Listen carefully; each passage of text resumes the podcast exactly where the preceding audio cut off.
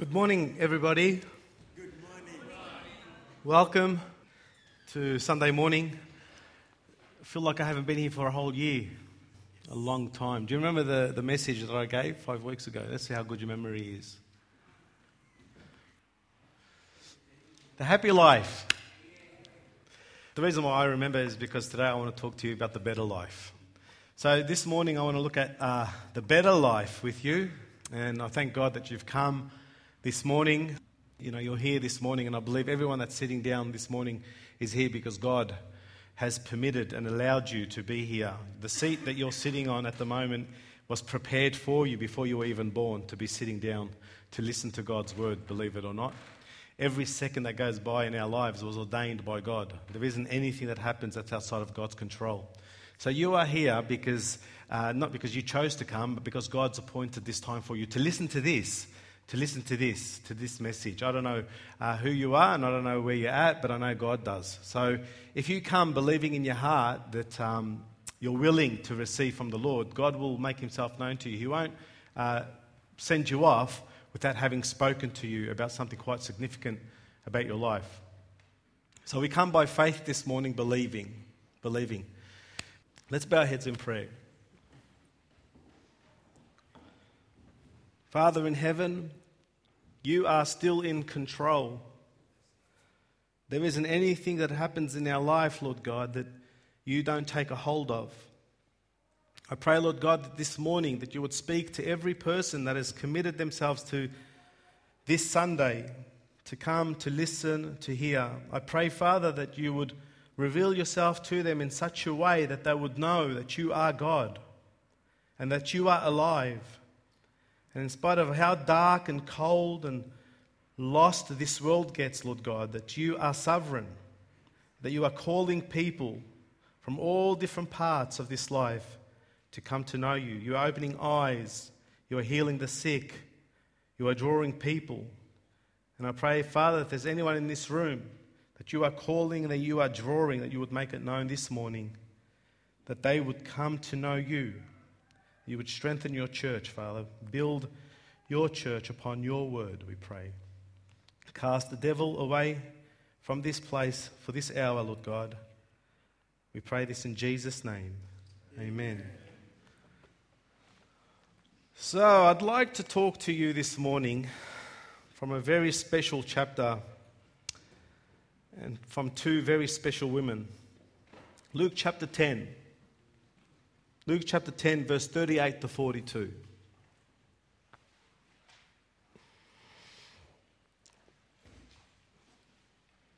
I've got to get out of the habit of saying um, this is a very important verse or, you know, this is a very significant passage. Because I find every single verse in the scriptures is very, very significant. Very, very important. Especially this one here. It holds a lot of truths, and if I think Christians were to absorb it and take it, they would actually uh, fulfill the Christian life. Luke chapter 10, verse 38 to 42. Now it came to pass that as they went, that he entered into a certain village, and a certain woman named Martha received, received him into her house. And she had a sister called Mary, which also sat at Jesus' feet and heard his word. But Martha was cumbered about much serving and came to him and said, Lord, do you not care that my sister has left me to serve alone? Bid her, therefore, that she help me. And Jesus answered and said to her, Martha, Martha, you are careful and troubled about many things. But one thing is needful, and Mary has chosen that good part, which shall not be taken away from her. Mary has chosen that better part, that better way, that better option. I find it very interesting. I don't know the dynamics between Mary and Martha. I don't know how, uh, the dynamics between uh, these two ladies. I know the dynamics between siblings, and I know the, the envy or the jealousy or the fights or the, or the issues that some siblings may have. And I don't know whether Mary and Martha had those similar things. But it seems to me that Martha, when she invited Jesus, that she had something on her mind. She wanted to serve the, the one who claimed to be the Son of God.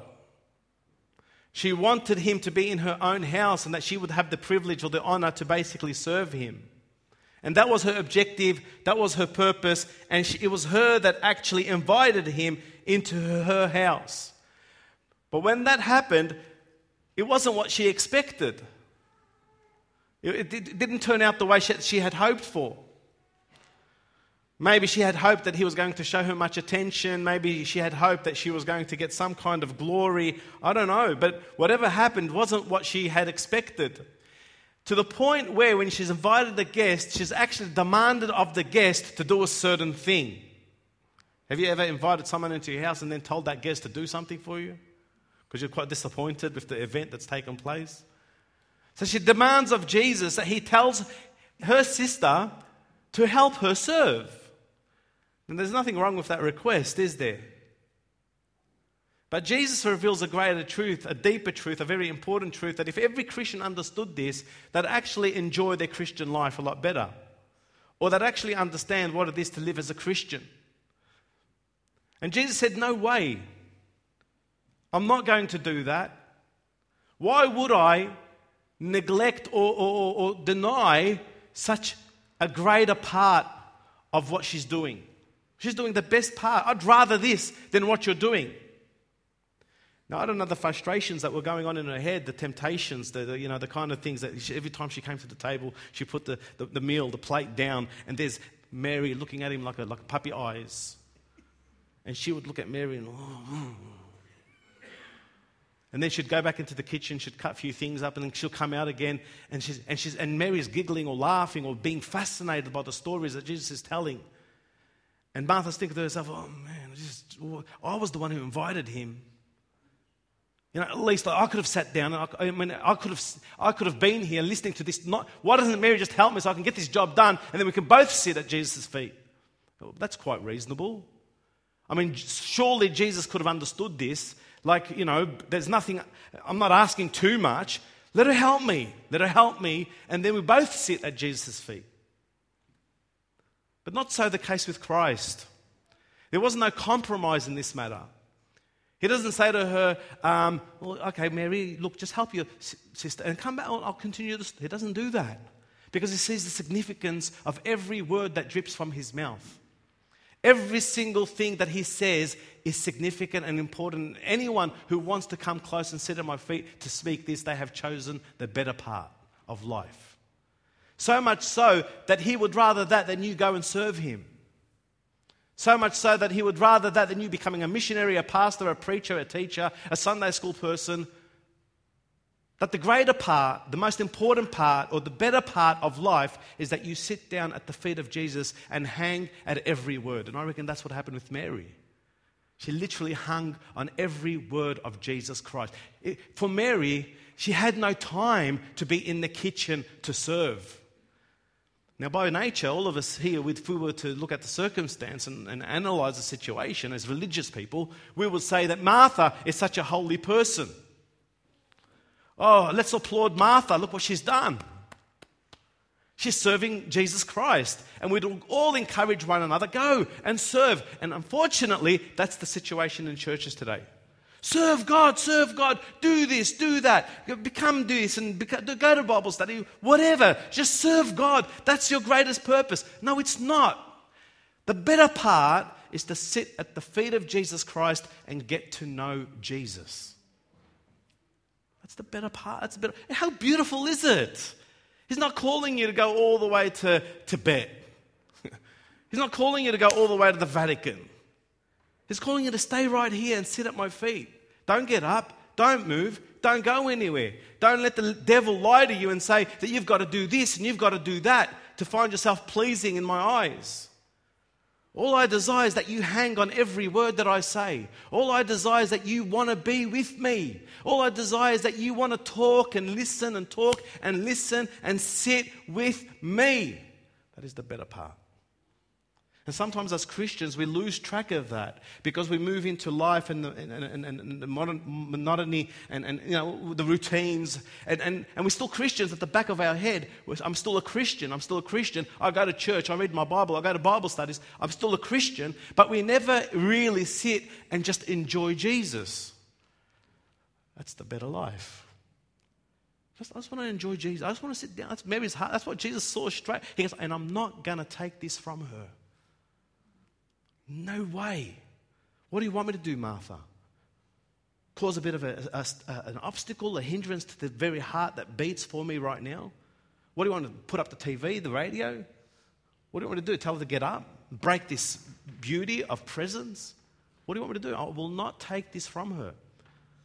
And this is the, the story of the Christian life. When anyone who comes to Jesus Christ, all they want, they don't think, oh, Lord, I want to go become a missionary to India when they first come to Jesus. do they? Oh, oh, I don't know. Maybe some people say, Oh, Lord, I want to be a great man. That's why I'm coming to you.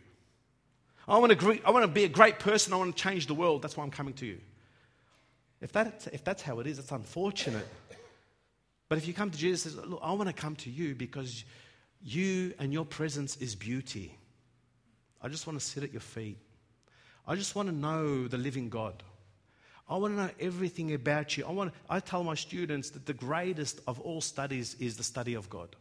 And whether it's at Bible college or whether it's at home in your closet, it's the study of God.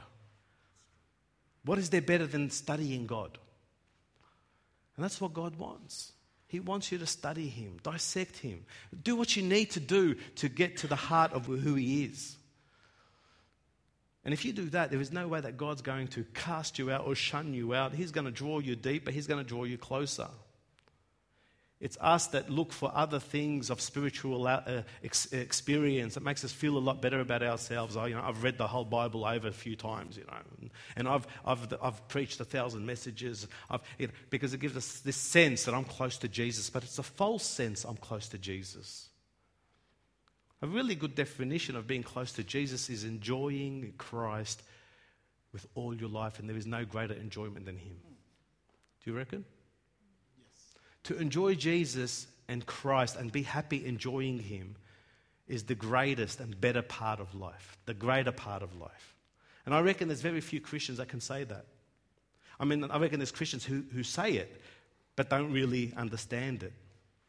Because we're most miserable if we're not on holidays. We're most miserable if we don't get a pay rise. We're most miserable when I've got to go to work again. We're most miserable when I. But to the one who is content in just having Jesus and taking delight in Christ and Christ alone, has chosen the better part of life. They can be wherever they, they are. They've taken a hold of the better part of life.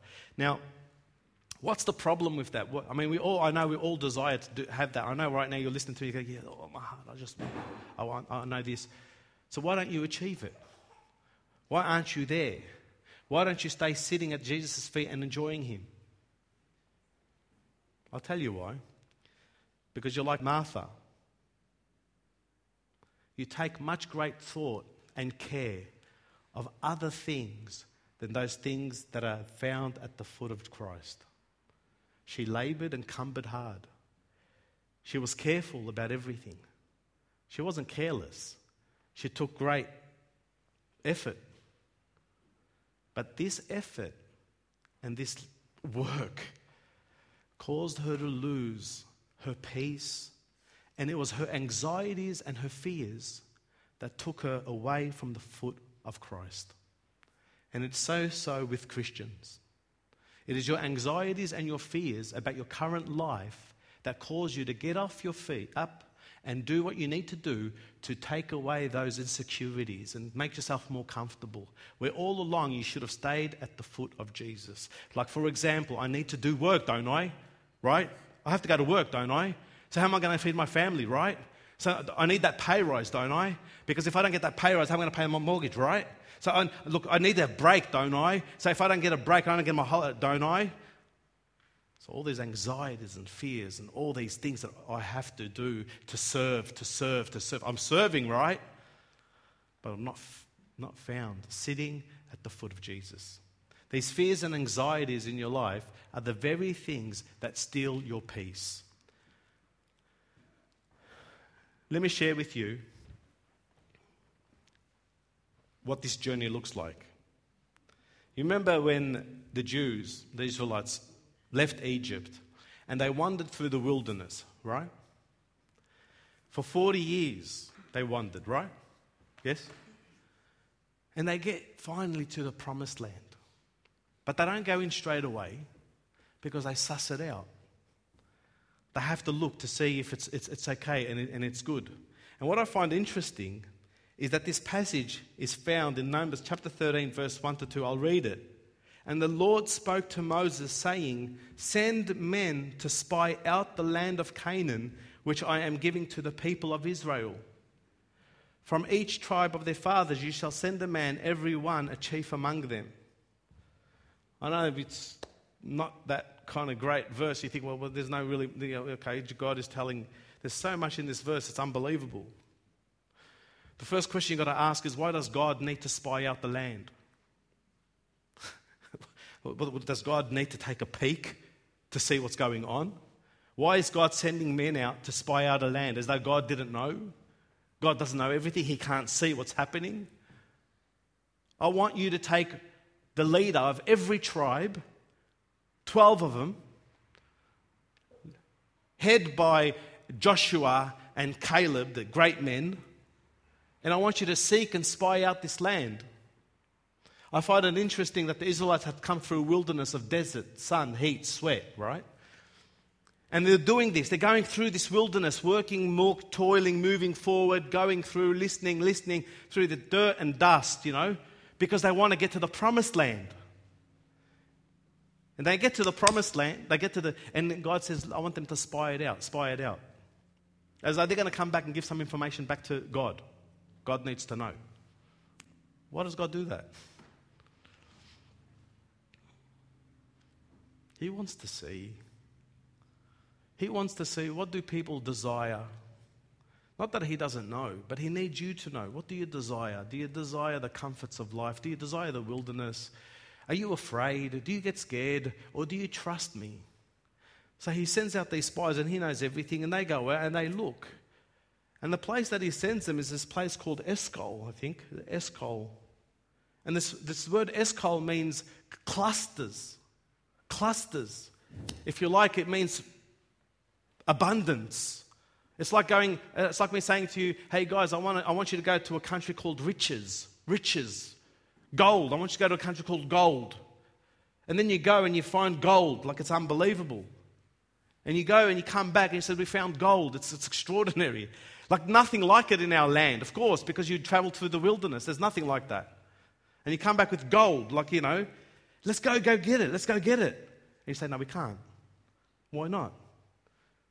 Because I'm scared. My fears, my anxieties, life. If I go, my life is not going to be the same, right? The giants, the, the, the, all the enemies all around the hills and the mountains. If I go, I'm gone.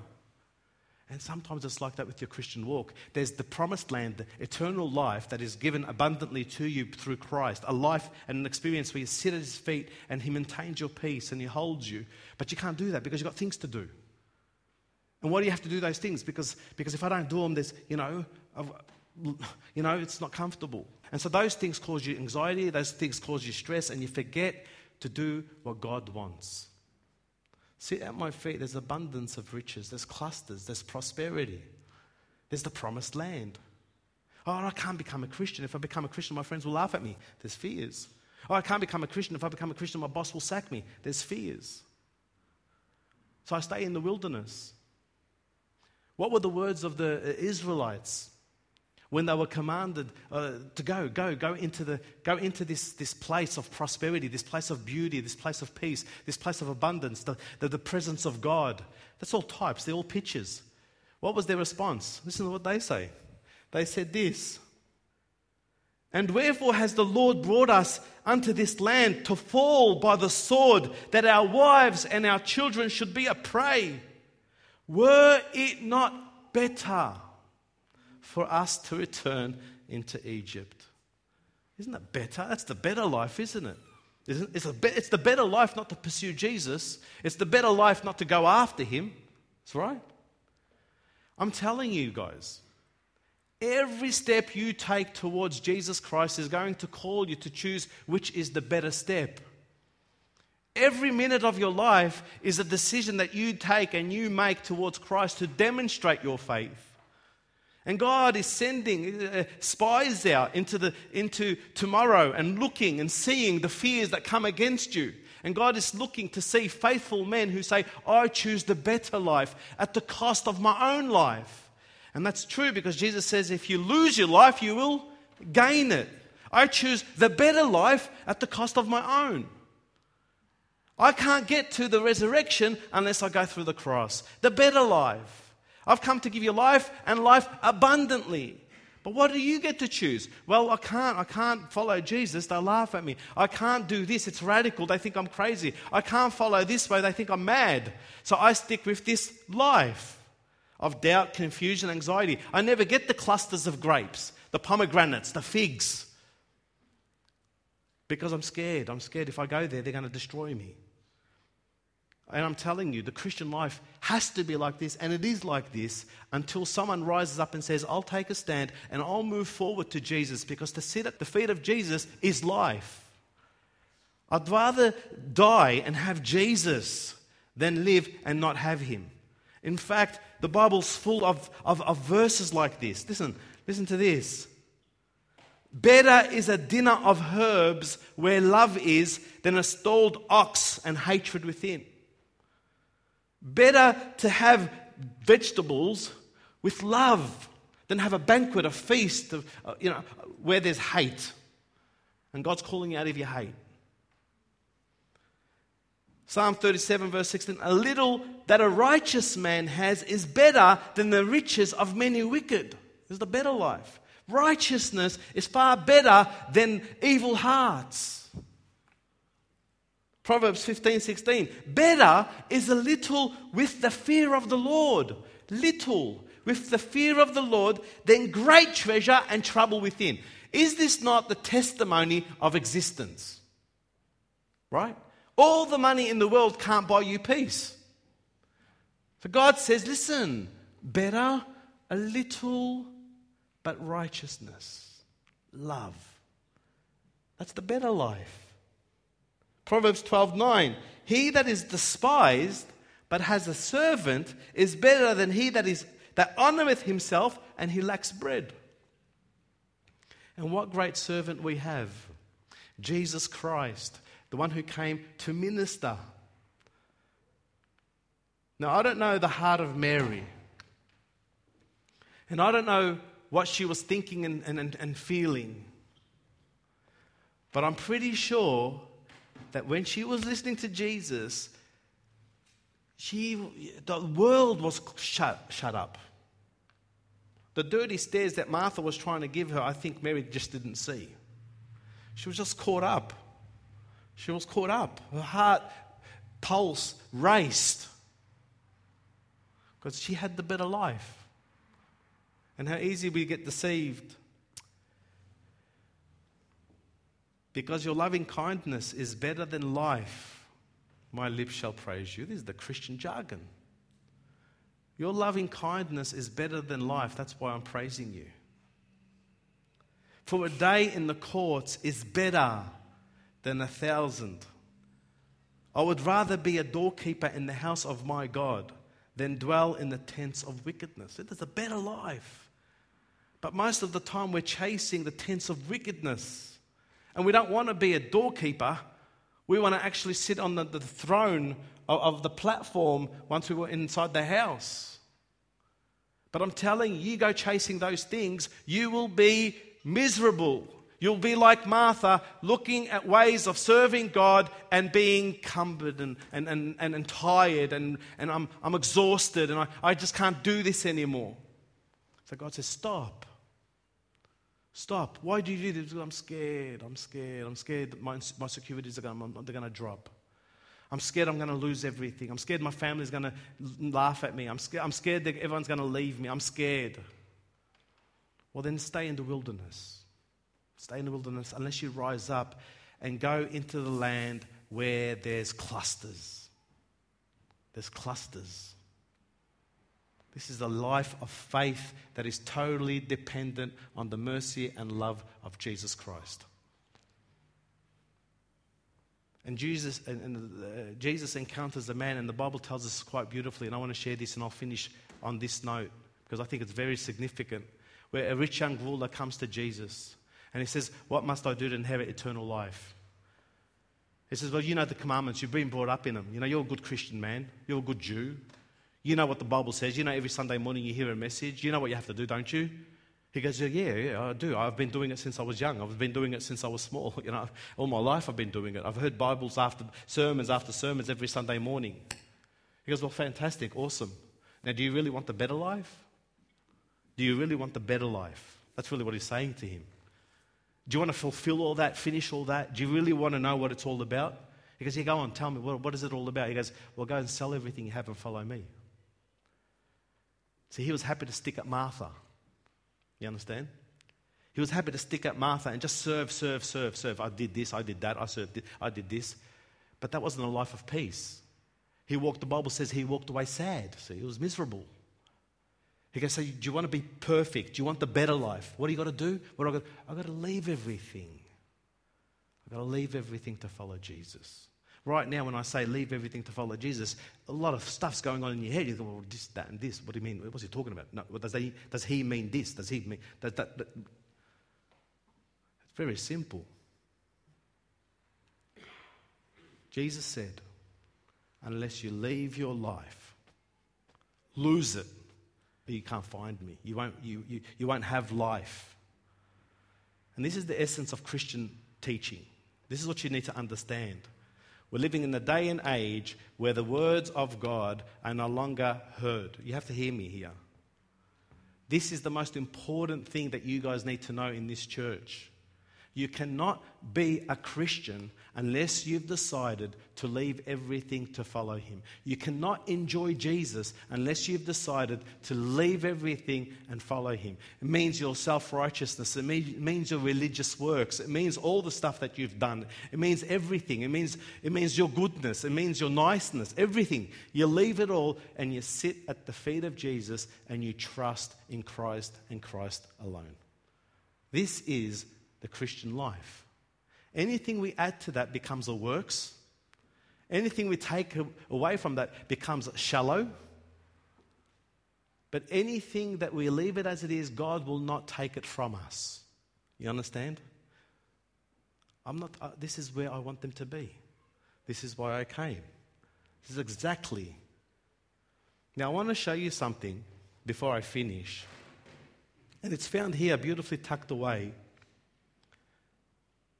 in Numbers chapter 13, verse 17. Moses sent them to spy out the land of Canaan and said to them, Go up into Negeb and go up into the hill country and see what the land is and whether the people who dwell in it are strong or if they're weak, whether they are few or if they're many, whether the land that they dwell in is good or bad, and whether the cities that they dwell in are camps or strongholds and whether the land is rich or poor, and whether there are trees in it or not. Listen, be of good courage.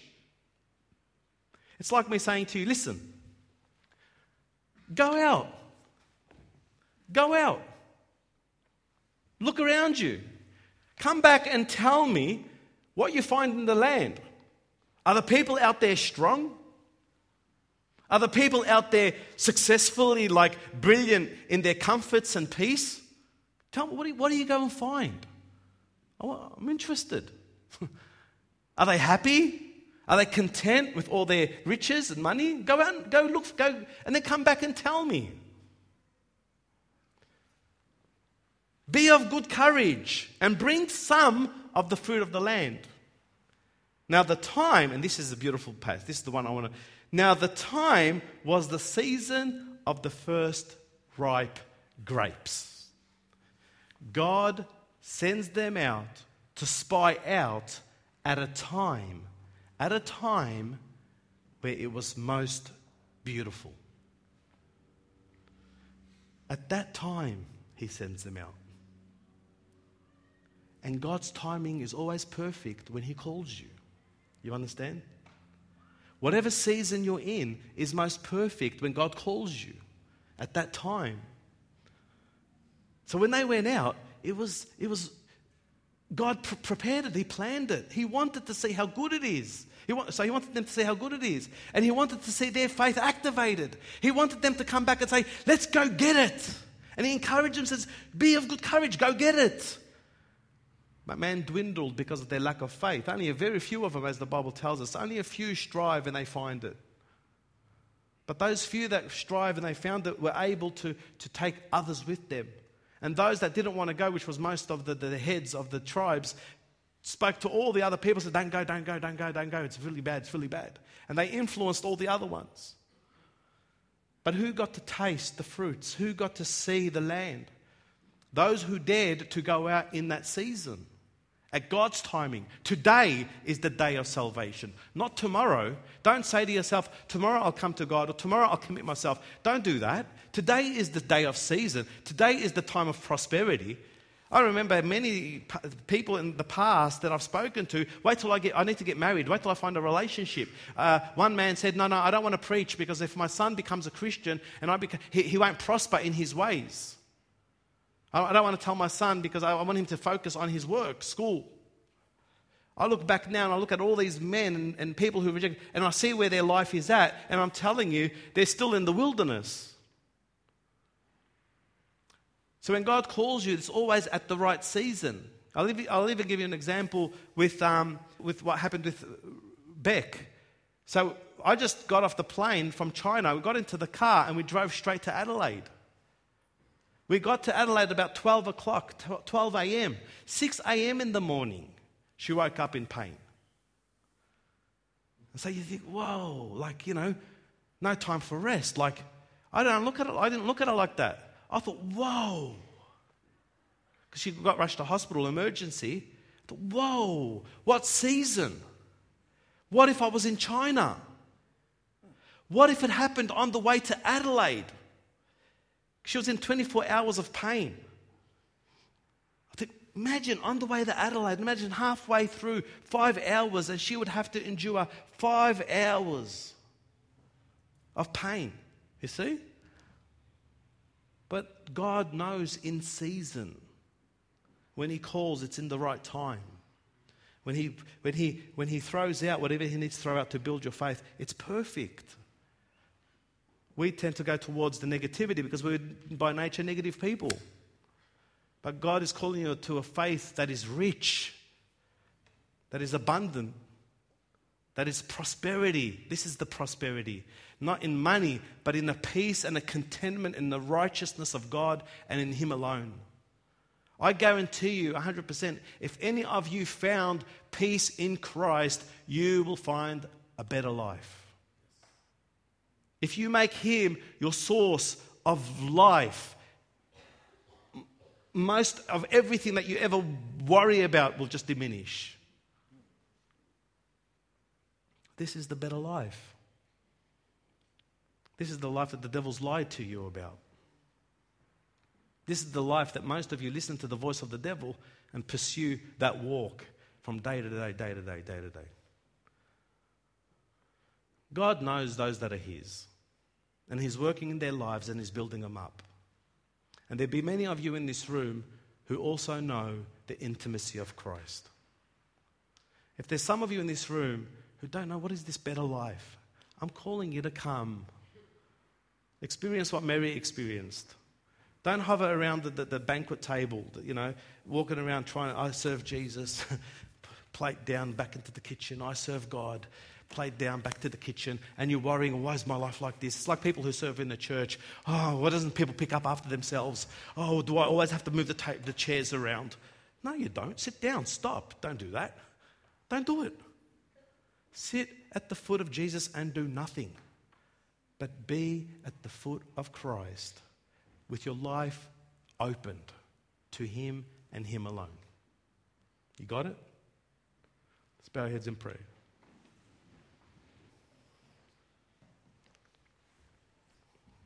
I think God took the Israelites into the wilderness to show them the depth of their separation from this promised land. The, the, the, how far, how far. So that when they walked into the promised land, they saw how great, how great. So some of you in your troubles and in your trials, and you think, oh man, no one's, this is so deep, no one's ever. Well, maybe God wants to show you how great, how great He is. That He's able to pull you out of the pit. Stop blaming God and stop saying, why is my life like this? If it's really that bad, then move. Move into the promised land and see how good and strong and great God is. The Bible says that every mouth is going to be stopped in the kingdom of heaven, which means no one is going to have any excuse. There's no excuse that you can put before God at that judgment seat as to why you could not be all that Christ wanted you to be. You have been given everything pertaining to life and godliness. All you got to do is say yes and amen, let it be by faith. And you can do that this morning. You can do that this morning. You can pray in your heart, but pray earnestly, honestly, and believe by faith.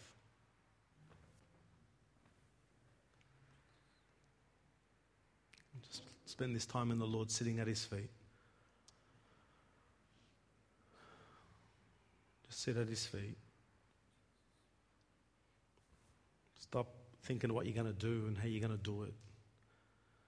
I'm going to serve and follow God. Just sit at His feet, lay your life at His feet, and let Him convict you of sin. Let His Holy Spirit move in your life and clean you up.